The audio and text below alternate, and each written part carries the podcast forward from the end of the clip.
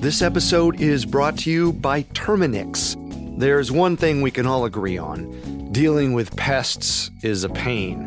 But luckily, Terminix can help because when pests show up, so does Terminix. With over 95 years of experience, they have what it takes to take on any pest problem fast. So if your home or business has pests, don't stress it, Terminix it. Visit Terminix.com to book your appointment online today. That's T E R M I N I X.com. This episode is brought to you by BetterHelp. Bottling everything up can be really bad for you in the long run and have some terrible consequences. And this isn't a conspiracy theory. The more you let things build up, the more of a toll it can take on your mental health. I know for me, in dealing with some traumatic events in my life, I had the tendency to think, well, they've already happened. I'm okay. Other people have it worse. It doesn't matter much. And through therapy was really able to understand how those events impacted me and changed how I'd started to see the world in ways that weren't great and were sometimes making my life worse. So therapy or dealing with any traumatic events you've had might really help you in terms of how you can live in the present moment now. So, if you want to give therapy a try, check out BetterHelp. It's entirely online, convenient, and flexible. It's also really easy to get started. Just fill out a brief questionnaire to get matched with a licensed therapist. Get it off your chest with BetterHelp. Visit betterhelp.com slash conspiracy today to get 10% off your first month. That's betterhelp, H-E-L-P dot com slash conspiracy. This episode is brought to you by Anytime Fitness. Forget dark alleys and cemeteries. For some, the gym is the scariest place of all, but it doesn't have to be. With a personalized plan and expert coaching, Anytime Fitness can help make the gym less frightening. Get more for your gym membership than machines. Get personalized support anytime, anywhere. Visit AnytimeFitness.com to try it for free today. Terms, conditions, and restrictions apply. See website for details. I'll buy you a diamond ring, my friend, if it makes you feel all right. Diamonds are a girl's best friend. Up above the world so high, like a diamond in the sky. Shine bright like a diamond. A diamond is forever. I like that one. A diamond is forever. Hmm, but are diamonds really forever? Are they truly so rare and valuable that a diamond engagement ring should cost, on average, $6,000? And so rare that colored diamonds should be sold for more per carat than any other gemstone? Some would believe so. Some, however, do not. Conspiracy? Maybe. Coincidence? Maybe. Complicated? Absolutely.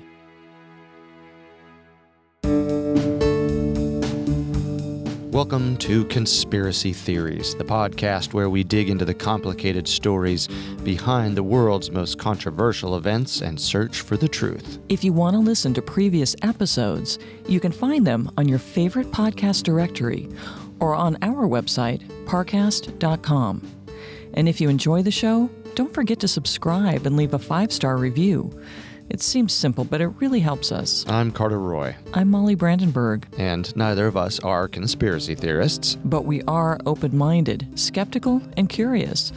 Don't get us wrong, sometimes the official version is the truth. But sometimes it's not. Today, we're investigating the De Beers Diamond Cartel. In the late 19th century, diamond mine owners across the globe came together under the name of the De Beers Consolidated Mines, reaching a 90% monopoly on the market over the course of the next 100 years. Now, De Beers controls less than 30% of diamond production, but the damage has been done. Amongst the general population in Western societies, diamonds are still considered emblematic of engagements, luxury, and exclusivity. But to some, the high cost of diamonds are not in fact due to their rarity, but rather brilliant marketing and supply monopoly tactics. According to conspiracy theorists, we've all been scammed. But let's address the facts before we theorize. Today, we're looking at the official history of diamonds and how they've been considered one of the world's most valuable gemstones. We begin with the intense pressure and unbearable heat forming deep within the earth. with carbon deep within places still unknown to mankind. Just when the carbon cannot withstand any more of the pressure and heat, boom. It ejects itself upward in a violent manner, arriving near the surface of the Earth. The surface gives it a chance to cool, to form. Each carbon atom forms a strong bond with four other atoms. It hardens to an incredibly hard to break gemstone. Soon, something will discover what lies beneath the surface. It could be a man in search of a better life, or nature weathering away at the surface. Maybe it could be a combination of the two. Once excavated from the dirt, the material is cut and polished. And oh, how it shines! It's a diamond, a beautiful diamond, a beloved shiny gemstone, and scientifically, pure carbon in its hardest form. In the simplest terms, that's a diamond. But the diamond's place in history and culture is a bit more complicated. The time is 800 BC. Floating along the rivers of Godavari and Krishna, we find ourselves in India, what is considered the first reported location of diamond mining. Alternatively, many accounts claim that the existence of diamonds could date back as early as 4th century BC. Either way, it always points to India. Diamonds had many uses in ancient India, ranging from gifts for religious ceremonies to tools for carving and engraving. Its versatility, combined with the shimmering aesthetic of the gemstone, made diamonds a very valuable resource in India. Due to its appeal, diamonds were transported to and from India through the trading routes of the Silk Road. While the knowledge of diamonds was reportedly limited to India, Roman scholar Pliny the Elder ended up refuting that fact in 77 AD. In his writings, he confirmed the existence of diamonds. He was quoted to have said, Diamond is the most valuable, not only of precious stones, but of all things in this world. Even early on, the gem was associated with high value and prestige. That association remains as we fast forward to 1215 AD, a year before the death of Pope Innocent III. Before his passing, he decided that there should be a waiting period between a betrothal and the actual wedding, a period called an engagement. While this information may seem insignificant now, the creation of the engagement period will eventually depend on diamonds in modern day society and vice versa. Interesting. But we're not there just yet. The whispers of diamonds began to spread throughout the globe. India was no longer the only country aware of such a treasure. Everyone wanted in on the treat. This was especially the case in Europe. Trading routes expanded towards Europe, and soon enough, the first diamond cutting industry began in Venice, Italy in 1330. As stated before, diamonds have to be cut and polished before finding a home on someone's finger or in a jewelry box. The polishing business was a lucrative one, but it wasn't an easy business. Diamond cutting involved being incredibly delicate and investing in top notch technology to make for the perfect cut. Incredible pressure had to be put on each diamond, and while some diamonds were cut with special knives, it was discovered in the 1400s that the best way to cut a diamond was by using another diamond, making the process even more expensive. Diamonds were essentially reserved for royalty. In fact, the first recorded diamond engagement ring was given in 1477 when Archduke Maximilian of Austria gave a diamond ring to his bride to be, Mary of Burgundy. Mining and cutting diamonds was a very serious task, a task that would only grow more serious and important because while India had reigned supreme over the resource, over time the supply was being depleted the budding diamond industry needed to secure a supply of quality diamonds to maintain the prestige they had been building. For a time, diamonds became more rare and more treasured. People desperately began to search for alternative sources in other lands.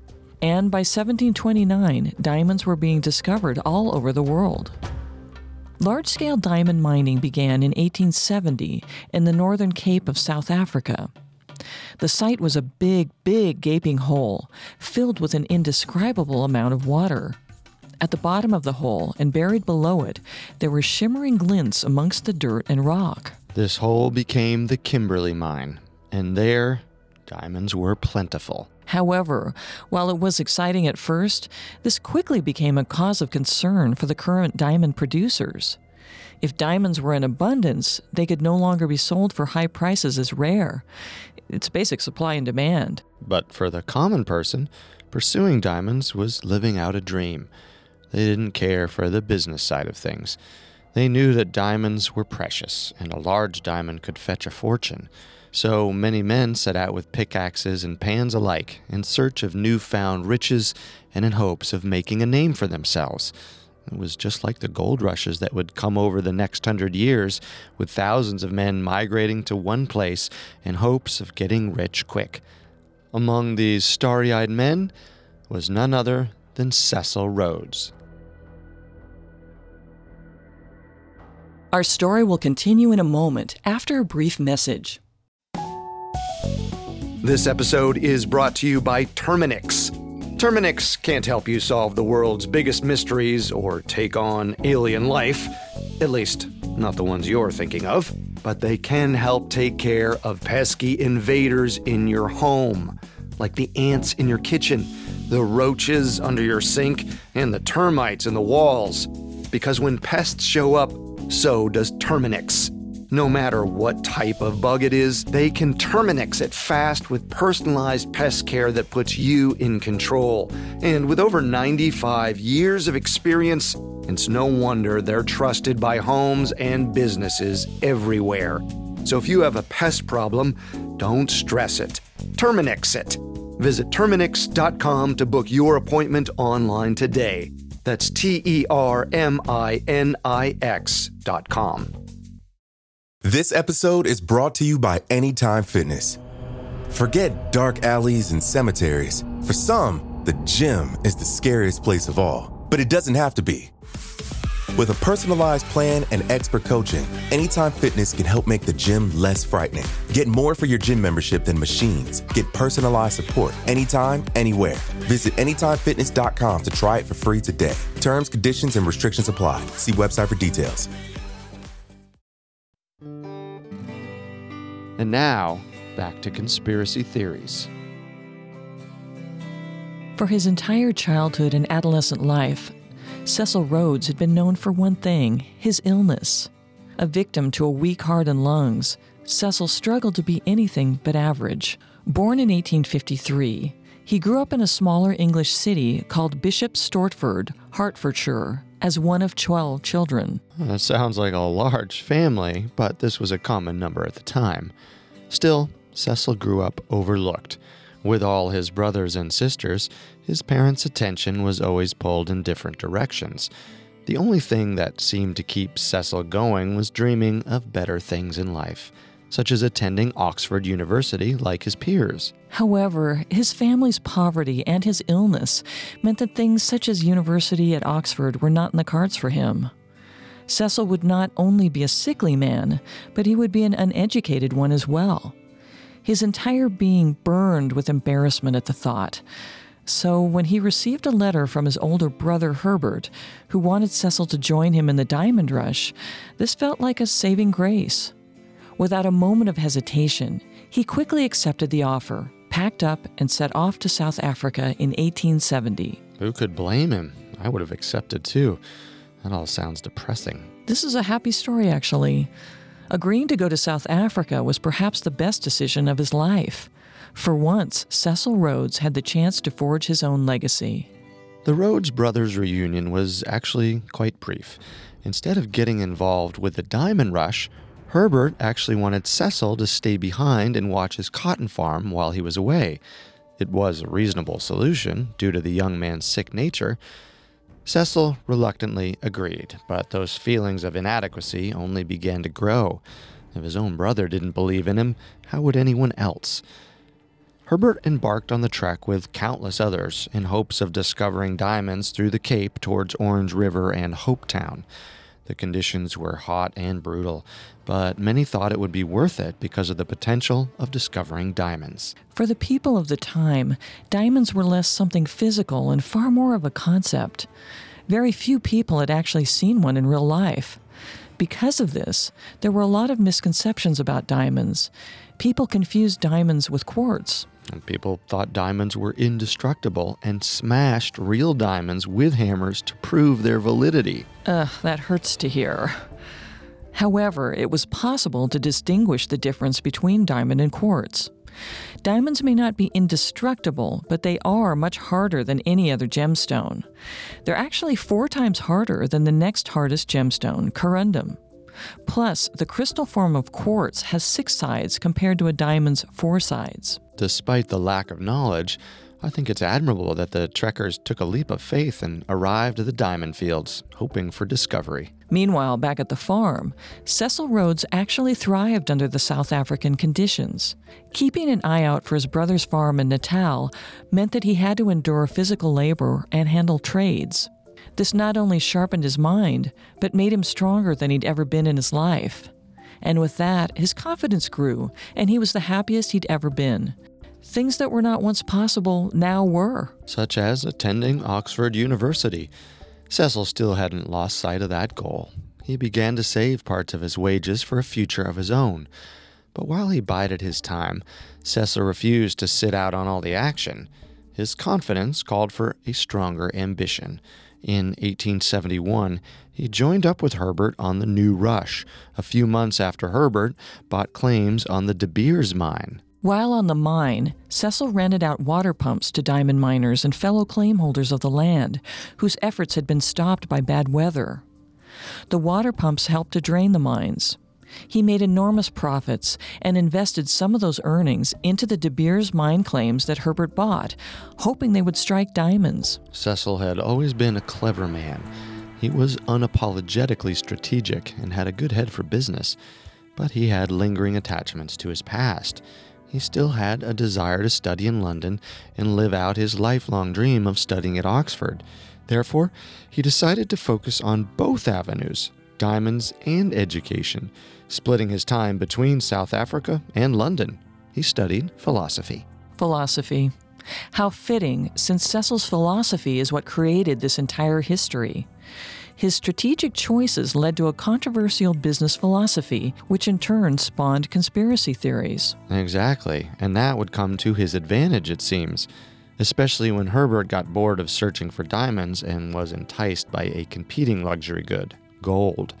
He left the diamond mine claims to Cecil and departed to mine for gold instead. It was a more feasible resource to discover than diamonds, as the claims were, at this point, fruitless. However, tragedy would strike in the form of Herbert's death. A few years after leaving the diamond business, the man was asleep in his tent when it caught on fire. The tent rapidly went up in roaring flames, and Herbert couldn't make it out. He died in 1879 at the age of 33. The last thing Cecil Rhodes would ever have imagined was outliving his only brother. After all, he had been the sickly one. Cecil was now alone, over 8,000 miles away from the rest of his family. He channeled his grief into ambition. Over the next few years, he became the second largest claim holder in the De Beers mine, hoping and praying to discover diamonds. Cecil did not succeed on his own. His salvation came in the form of the Rothschild family. Well, the Rothschilds were an incredibly wealthy family, known for their involvement in German nobility's finances. They not only handled the finances, but they lent nobility money as well. During this time period, the Rothschilds were known as court factors. In exchange for the money, court factors were granted all sorts of social privileges, such as influence over nobility or even a title themselves. It sounds risky, but it was a risk that they were willing to take. And it was a risk that paid off for the Rothschilds in particular, because as time went on, they only got richer and more powerful. The family name may sound familiar to you from our episodes on the Illuminati and it is the same historical family, which makes you wonder about the real motivations behind the rise of diamonds in modern culture. Of course, officially, the Rothschilds were just financiers. With Rothschild's funding behind him, Cecil expanded his claims on the De Beers mine, and his profits only grew. Once he had enough money in the bank, he bought out the claims owned by Barney Barnato, his fiercest competitor. Cecil would probably hate to admit to this, but Barney Barnato's history actually bears quite a lot of similarities to his own story. Barnato also followed his older brother to South Africa to take part in the diamond rush. Barnato started off penniless like Cecil, but over the years gained an incredible wealth from the rush. But these similarities did not stop the two from being ultimate business rivals. The two were constantly battling to be the biggest claim holder on the De Beers mine. There was only one spot at the top, and both men desired it. However, the rising control of other diamond companies complicated their antagonistic dynamic. The two realized that they would be stronger together than they would be against one another. Together, with their wealth and power, they could control the industry as a full on monopoly. So Cecil and Barnato reluctantly agreed to put their differences aside. With Barnato's partnership, Cecil rose to become the most prominent figure in the diamond industry and eventually separated to his own mining company. De Beers Consolidated Mines was officially formed in 1888 alongside Barnato. At this time, smaller claim holders wished to merge with larger ones because they needed more land. Therefore, it only took a few years from the start of De Beers Consolidated Mines for Cecil to own the majority of the diamond mines in South Africa. This was the start of something bigger than Rhodes could ever have imagined. He went from a pale and sickly boy to an almost devious, clever man. He recognized the value that diamonds could have and invested in its beauty. Derived from the Greek word adamas, diamonds are not just beautiful, they are unconquerable, just like the derivative is defined. That meaning lends itself well to diamond's association with commitment and an eternity of love and happiness. These were all words and thoughts that the De Beers Company would eventually utilize to start a monopoly. Johannes Nicholas de Beer and Diedrich Arnaldus de Beer were not only Dutch settlers, but were two brothers with very big dreams. In 1871, upon their arrival in South Africa, they bought a farm named Vooruitzicht. This was Dutch for outlook or perspective. A bit ironic, if you ask me, considering that this farm would end up providing the two brothers the biggest outlook in their entire lives. The farm was far more prosperous than they could ever imagine. It was not only fertile with produce, but fertile with diamonds. At first sight, the De Beers brothers thought it was simply a trick of the sun, those shimmering glints amongst the dark earth. But alas, it was not. Johannes and Diedrich had unknowingly stepped onto a diamond mine. Unfortunately, their good luck did not last long. As the diamond rush grew, eager young men continuously trespassed onto the De Beers farm in search of diamonds. The De Beers were unable to protect their farm or the diamonds on it. They had to sell off the land before all the valuable diamonds were stolen out from under them. In July of 1871, the De Beer brothers were forced to sell their farm to the government for 6,600 pounds. Oh, 6,600 pounds. That seems low. Well, we'd have to take inflation into account. That would mean 6,600 pounds in the year 1871 is equivalent in purchasing power to around 753,900 pounds in 2018. That's just over three quarters of a million British pounds. Still, it was a diamond mine. Isn't the value of that more than three quarters of a million dollars? That's up for interpretation. Vooruitzicht ended up being the stomping ground for the aforementioned Big Hole. And while the De Beer brothers may have lost out on the farm, they were paid in another way. The mine that formed on their formerly owned land was named after them. They had no idea that the De Beers mine would end up being one of the most successful diamond mines in the world and would be subsequently associated with the De Beers Consolidated, started by Cecil Rhodes. Now that Cecil was in power, he had to remain there. To do so, De Beers Consolidated Mines needed to turn a profit and remain powerful throughout the diamond industry. Like we mentioned before, there was always a threat that the abundance of diamonds would detract from its rarity. This was also a fear shared by Cecil. He realized this could be solved by carefully controlling the amount of diamonds that were available on the market at any given time. Devious but smart. In doing so, De Beers was in control of the supply versus demand and could set the prices to their choosing. This worked out incredibly well when Rhodes decided to partner up with the Diamond Syndicate, a London based cartel with a central marketing organization, in 1889. Able to regulate output and maintain prices, the agreement between the two proved to be very successful. Together, they controlled the supply to help maintain the high price and desirability of a diamond. Rhodes was very serious about maintaining the elusiveness of a diamond. He laid off employees to deliberately slow the production of diamonds. If there was an excess in material, he stowed them away until the demand grew too urgent. That would make diamonds appear like a rarity. Exactly. It was strategic maneuver after strategic maneuver for him. De Beers began absorbing smaller mines to monopolize on the control. By the start of the 20th century, De Beers controlled an estimated 90% of the world's production of rough diamonds. Their best customers? America's rich and elite.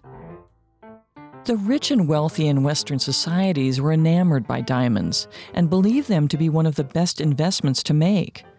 This was mainly due to the exclusivity that De Beers promoted. Diamonds were usually discovered in exotic, far off places.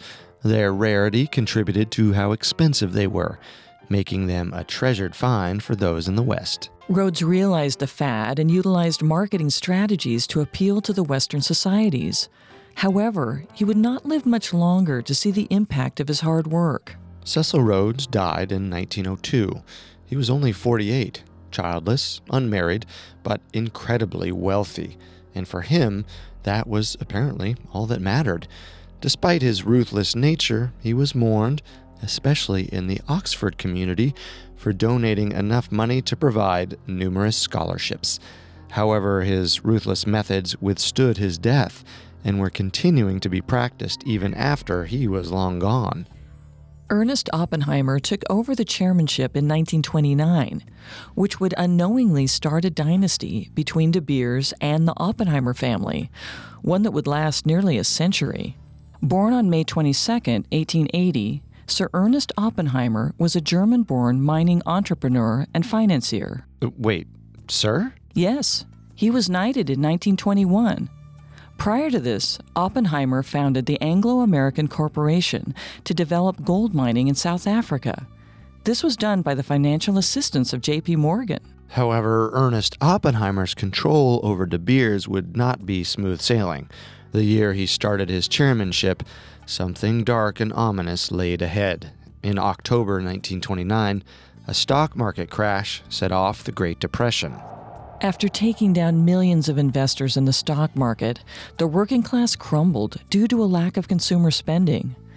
Companies started to lay off hundreds of thousands of workers. Here it is described by economist Stan West. by April of 1930 had had a pretty good recovery, but then it really fell out of bed. Uh, it began to decline precipitously, almost on an uninterrupted basis, until it reached the depression low on July 8, 1932. The market had declined 89% from the all-time high a bit less than three years earlier. By 1933, the Depression reached its lowest point. Nearly half of the banks had failed, and somewhere close to 15 million Americans were unemployed. De Beers was not shielded from this economic hit. As the Great Depression continued, the demand for diamonds began to wither. As a result, De Beers mines began to slowly close down, one by one. Something had to be done. If this continued, the De Beers Company would cease to exist. Harry Oppenheimer, Ernest's son, joined the De Beers board in 1934. Upon his initiation, Harry ushered in a pioneering diamond advertising campaign. De Beers not only utilized strategic tactics to hold a monopoly over the diamond industry, but they also used clever marketing maneuvers to keep diamonds appearing the best of the best. Appearing? Hmm. Well, no one ever questioned diamonds' value at this time due to the marketing strategies formed by Harry and the rest of the board. The biggest one of all was placing an expectation on an engagement ring. Now, engagement rings trace their origins back to ancient times. In Rome, engaged women wore rings symbolizing that they were their husband's property. In Judaic tradition, a man was required to give a woman a gift, often a ring, to enter a formal betrothal, and the couple would stay betrothed for about a year before their marriage. In Celtic cultures, claddagh rings were exchanged between lovers. However, these rings rarely featured diamonds. When De Beers got involved, that all changed. Diamonds were previously marketed as a symbol of eternal love and commitment. De Beers utilized that meaning and formed it into a pretty looking weapon in the form of an engagement ring. This marketing played on the need to have a ring to confirm the validity of one's future marriage. And from the 1940s onward, this ring was expected to include a diamond. We'll return to our story in just a moment from the Parcast Network. Another day is here, and you're ready for it. What to wear? Check. Breakfast, lunch, and dinner? Check. Planning for what's next and how to save for it? That's where Bank of America can help. For your financial to-dos, Bank of America has experts ready to help get you closer to your goals. Get started at one of our local financial centers or 24-7 in our mobile banking app. Find a location near you at bankofamerica.com slash talk to us. What would you like the power to do? Mobile banking requires downloading the app and is only available for select devices. Message and data rates may apply. Bank of America and a member FDIC. When you need mealtime inspiration, it's worth shopping Kroger, where you'll find over 30,000 mouth-watering choices that excite your inner foodie. And no matter what tasty choice you make, you'll enjoy our everyday low prices, plus extra ways to save, like digital coupons worth over $600 each week. You can also save up to $1 off per gallon at the pump with fuel points. More savings and more inspiring flavors make shopping Kroger worth it every time. Kroger, fresh for everyone. Fuel restrictions apply. And now let's continue the story. Western women in particular came to expect diamond engagement rings from their to be's after the 1940s. No matter the socioeconomic status, it was considered a massive insult to not gift a woman a diamond engagement ring upon proposal. Diamonds are expensive, though. How are lower economic classes expected to pay for such a treasure? It would have been easier to just buy a silver band, or even a lesser known gemstone. Of course, buying a lesser known gemstone would have been the wise decision to make financially. But De Beers doesn't have stock in silver and other gemstones. They only sold diamonds. So, they marketed diamonds to no longer just belong to the upper class or influential couples. It was a necessity for all women. Working class women wanted a ring just like the movie stars, or even Eleanor Roosevelt, the first lady of the time. It's almost like De Beers manipulated desperation and desire. Manipulated is one word to use. They could have just been ahead of the curve. This could be solidified in 1946 when De Beers coined the phrase, a diamond is forever. Frances Gerety, a young copywriter at the NW Ayer advertising agency, created the timeless slogan. A diamond is forever, the slogan said, even a small one. Ah, no wonder most women felt the need to have a diamond, and most men felt the need to live up to that expectation. It worked on both sides. Frances Gerety was a woman herself. I didn't know that. Many did not, but it worked in her favor. Fifty years later, the phrase was recognized by Ad Age as the greatest advertising slogan of the 20th century.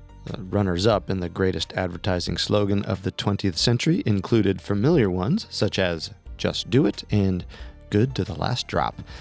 Ad Age believed that an unforgettable phrase that perfectly encapsulates a brand promise is the basis of many a successful campaign. I would have to agree. Did anyone notice that I did not include the runner up companies with the slogan? Did that stop you from knowing exactly which company it was? Just like the jingles, advertising slogans were short and memorable enough to remain with the consumer. The word forever fit in perfectly with De Beers and their slogan because that was exactly what they were trying to sell.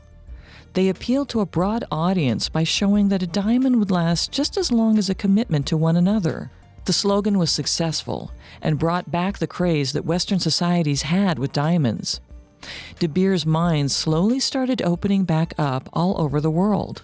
A royal visit to South Africa confirmed De Beers' return on a global level when King George and his family visited the Kimberley mine in 1947. De Beers' marketing didn't just limit itself to an engagement ring. It utilized universal appeal by proving that diamonds were not just for romantic love. Instead, diamonds could be a blanket symbol for all kinds of love, affection, and commitment. This was shown in the creation of rings such as the Trilogy Ring, the Eternity Ring, and Right Hand Ring. The trilogy ring was meant to represent the past, present, and future of a relationship, be it a marriage, friendship, or a familial relationship. The eternity ring was a symbol of a long term commitment and promise for love. Some considered buying this ring as a step to take prior to an engagement. The right hand ring, in particular, was purposefully advertised for single women.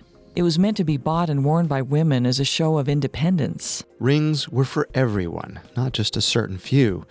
Your financial or marital status shouldn't matter. De Beers wanted to make sure of that.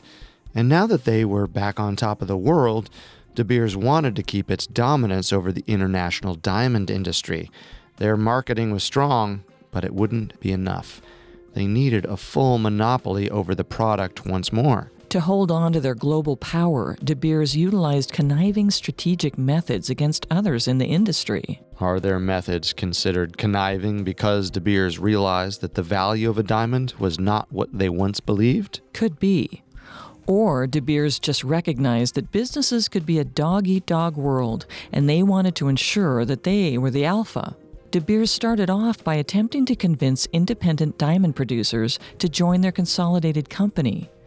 They wanted a single monopoly on the diamond, and that couldn't be done if there was competition. Understandable. They had enough power and money to appeal to independent diamond producers. Who wouldn't want to join up with De Beers and have the comfort of knowing they would always make a profit? Well, actually, some independent diamond producers took great pride in what they were trying to accomplish and did not want to join up with De Beers. It felt far too corporate. Hmm, I get a sense that De Beers did not take that very well. Your sense is right. If that didn't work in their favor, De Beers then purposefully flooded the market with a higher diamond production. This was a stark juxtaposition to their prior choice to only release a limited amount of diamonds. But there was a catch. De Beers didn't just release a higher quantity of diamonds, they released diamonds similar to those of producers who rejected taking their offer. It didn't matter the cut or the type. De Beers' popularity meant that those diamonds sold a lot quicker than those of independent producers. This proved to be a cautionary tale later on down the line, considering a lot of the independent producers went out of business. Future diamond producers recognized that allowing De Beers to take over was a smarter and less risky choice. If you can't beat them, join them. On top of that, De Beers was also known for purchasing and accumulating other manufacturers.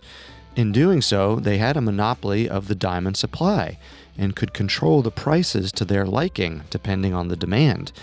And with diamonds, there was always a demand.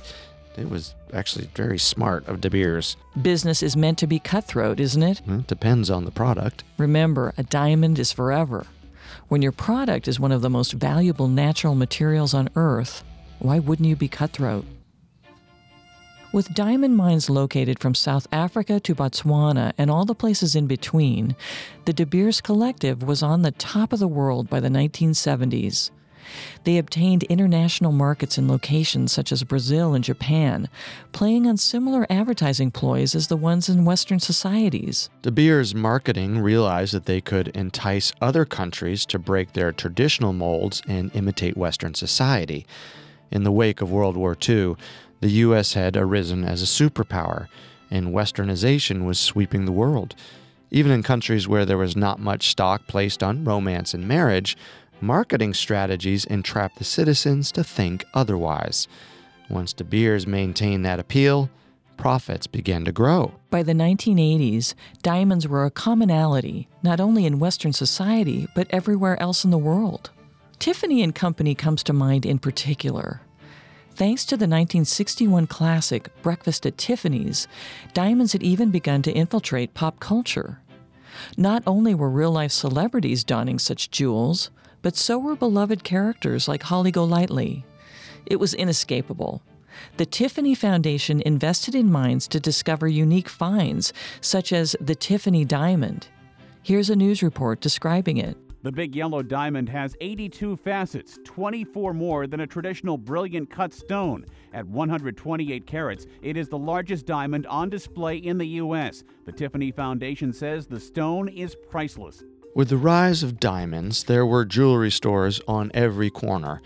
Aside from Tiffany and Company, companies such as Harry Winston, Cartier, and Chopard made their living by showcasing a wide selection of engagement rings and other diamond encrusted jewelry. Diamonds were no longer limited to engagement rings. One could find them on necklaces, bracelets, watches, the list goes on and on. The point is that diamonds were everywhere and De Beers remained at the center of it all. This time period also ushered in the creation of the Princess Cut diamond. Second in popularity only to Round Brilliant, this particular cut introduced an alternative to the typical and quickly became very desirable. Naturally, De Beers stepped into this game rather easily and marketed selling different types of cut to provide a fresh variety. It was proof that they would never go out of style. The business model that De Beers put forth proved to be an incredible success. While other resources such as gold or silver fluctuated economically over the decades, diamonds moved upwards in profits. In 1992, the Venetia mine was opened. It would become the largest diamond mine in South Africa, as well as a major hub for De Beers mining production. It is also the only mine opened by De Beers in the past 30 years, a surprisingly long gap because a turn was about to occur for De Beers, a turn for the worse. Nicky Oppenheimer, Harry's son, took over as chairman for De Beers in 1998 but he could not be prepared for what was to come next. De Beers began to lose their control of the market as countries with diamond mines decided to distribute the product outside of the monopolized channel. Additionally, the rise of synthetic diamonds have rocked diamond production synthetic diamonds provided people the means to purchase diamonds that looked real but were far less expensive. The De Beers monopoly declined rapidly. At the start of the 20th century, they were around 90% of the diamond industry. By the start of the 21st century, their control over the monopoly drastically dropped to 10%. Over the last 20 years, the value and reputation of De Beers and diamonds has fallen drastically. However, as of 2016, 84% of engaged women had a diamond engagement ring, according to studies done by wedding planning website The Knot. When it comes down to it, diamonds do have lasting power. That's the official account on the history of the De Beers Diamond Cartel. From what we've discussed, it seems pretty based in facts that De Beers was limiting competition and fixing prices. Unlike some prior episodes, the theory lies less in the who and more in the what diamonds. Were diamonds actually valuable enough to warrant such severe tactics? Or did De Beers utilize the severe tactics to create a false sense of value? Conspiracy theory number one Is it really possible that diamonds could be meaningless? That, like the cartel, they were not forever? And is it possible De Beers knew this? But with the recent controversy around diamonds, another theory has arisen. Conspiracy theory number two Cecil Rhodes was using De Beers to set up a new world order. Was there an ulterior motive behind Rhodes' founding of Rhodesia and establishing Rhodes scholarships? And what about the unsettling connections between diamonds and wars that tore apart Africa? Next week, we'll discuss.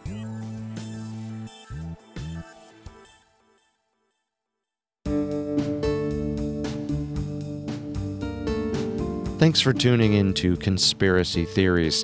If you want to hear more conspiracy theories, you can find us on Apple Podcasts, TuneIn, Google Play, Stitcher, Spotify, or your favorite podcast directory. If you like what you hear, please leave a five star review. It seems simple, but it really helps our show. Tell us your favorite conspiracy theories on Facebook and Instagram at Parcast and on Twitter at Parcast Network. Join us next week for more conspiracy theories. Until then, remember the truth isn't always the best story, and the official story isn't always the truth. Conspiracy Theories was created by Max Cutler, is a production of Cutler Media and is part of the Parcast Network. It is produced by Max and Ron Cutler, sound design by Paul Liebeskind, with production assistance by Ron Shapiro and Paul Mahler. Additional production assistance by Maggie Admire and Carly Madden. Conspiracy Theories is written by Maya Houston and stars Molly Brandenburg and Carter Roy.